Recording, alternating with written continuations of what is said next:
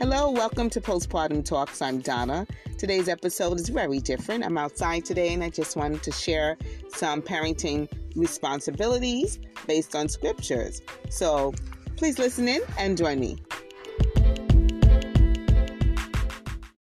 Hi, welcome back to Postpartum Talks. So, today I'm going to be sharing with parent duties, parent steps, parenting tips, very brief. This won't be long. I just wanted to add some refreshment to some of you new parents who are seeking to train your children, maybe seeking God, maybe trying to get some identity on what and who, and you just want to have something positive to bring to your child.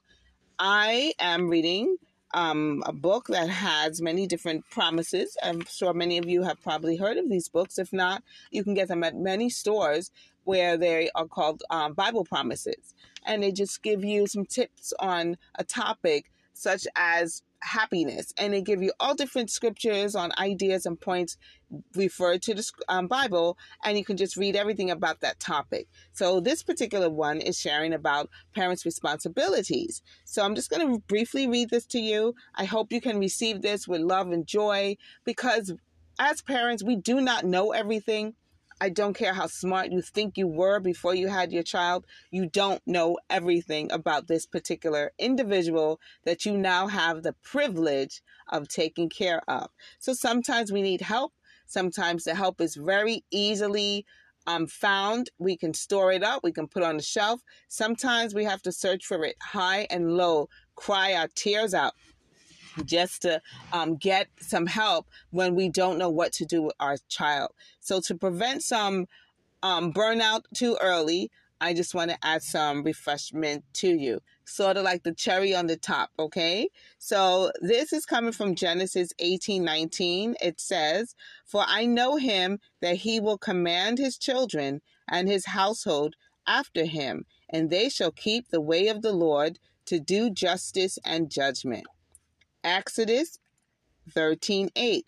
And thou shalt show your son in that day, saying, This is done because of that which the Lord did unto me when I came forth out of Egypt. Ephesians 6 4.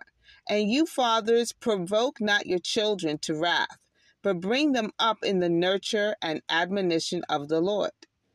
Colossians 3:21 Fathers provoke not your children to anger unless they be discouraged. Proverbs 22 6. Train up a child in the way he should go, and when he is old, he will not depart from it.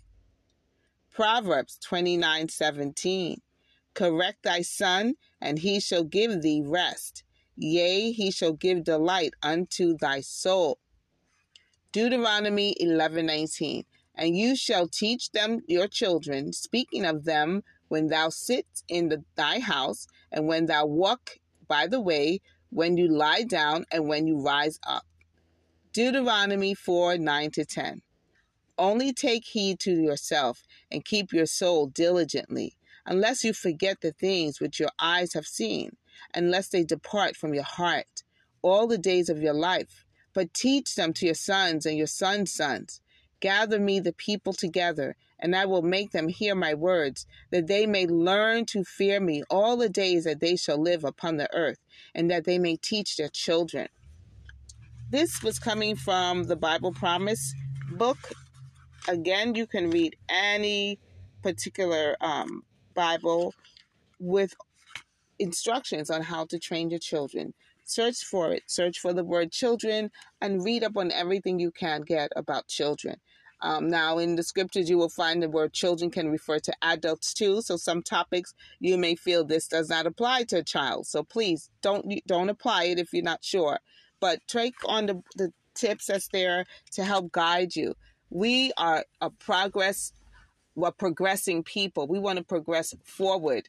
We do not want to pre, um, go backwards. We don't want to turn away and start looking back and trying to repeat history of our bad relationships or a bad family upbringing. We want to take the good stuff and use that so we can go forward stronger, make our community so- stronger, and especially make our homes better, brighter, um, more invigorating. Something that when our kids grow up, they're going to remember, yes, my parent was not perfect because that's not necessarily what they will remember about you, all your perfections of how well you cleaned or how well you sorted out their clothes in their drawer or how well you combed their hair or how well you decorated or how well you drove them back and forth to their lessons and class assignments.